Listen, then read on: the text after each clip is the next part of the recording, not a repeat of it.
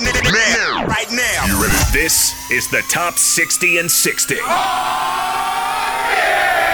As The Zone counts you down to the start of the twenty nineteen college football season. And now, it's time for today's selection as voted on by the Utah sports media and you, the fans. The countdown returns to Logan for a player that jumped onto the scene during his first year at U S U by leading the team in interceptions. At number twenty-three, from Utah State University, five foot nine, one hundred eighty pound defensive back, D J Williams. Utah State University head coach, Gary Anderson. D J, it's a competitive spot that he's in back there at the uh, at the corner position, whether it's one of the corners or the nickel position. Seems to handle it well. Great kid, hard worker again. We need him to be a leader in that back end. I think he'll continue to work to be a leader. He's, he seems to be honing in on his skills and excited about the direction he's headed to be able to play a little bit more man coverage than we played in the past here. And he seems uh, excited and willing to do that. So uh, we'll continue to work in progress with those back end guys. This is the Top sixty and sixty, presented by Cypress Credit Union, the South Pound Auto Mall, Elite Works, and Master Electrical Service on ninety-seven point five, twelve eighty The Zone and The Zone Sports Network.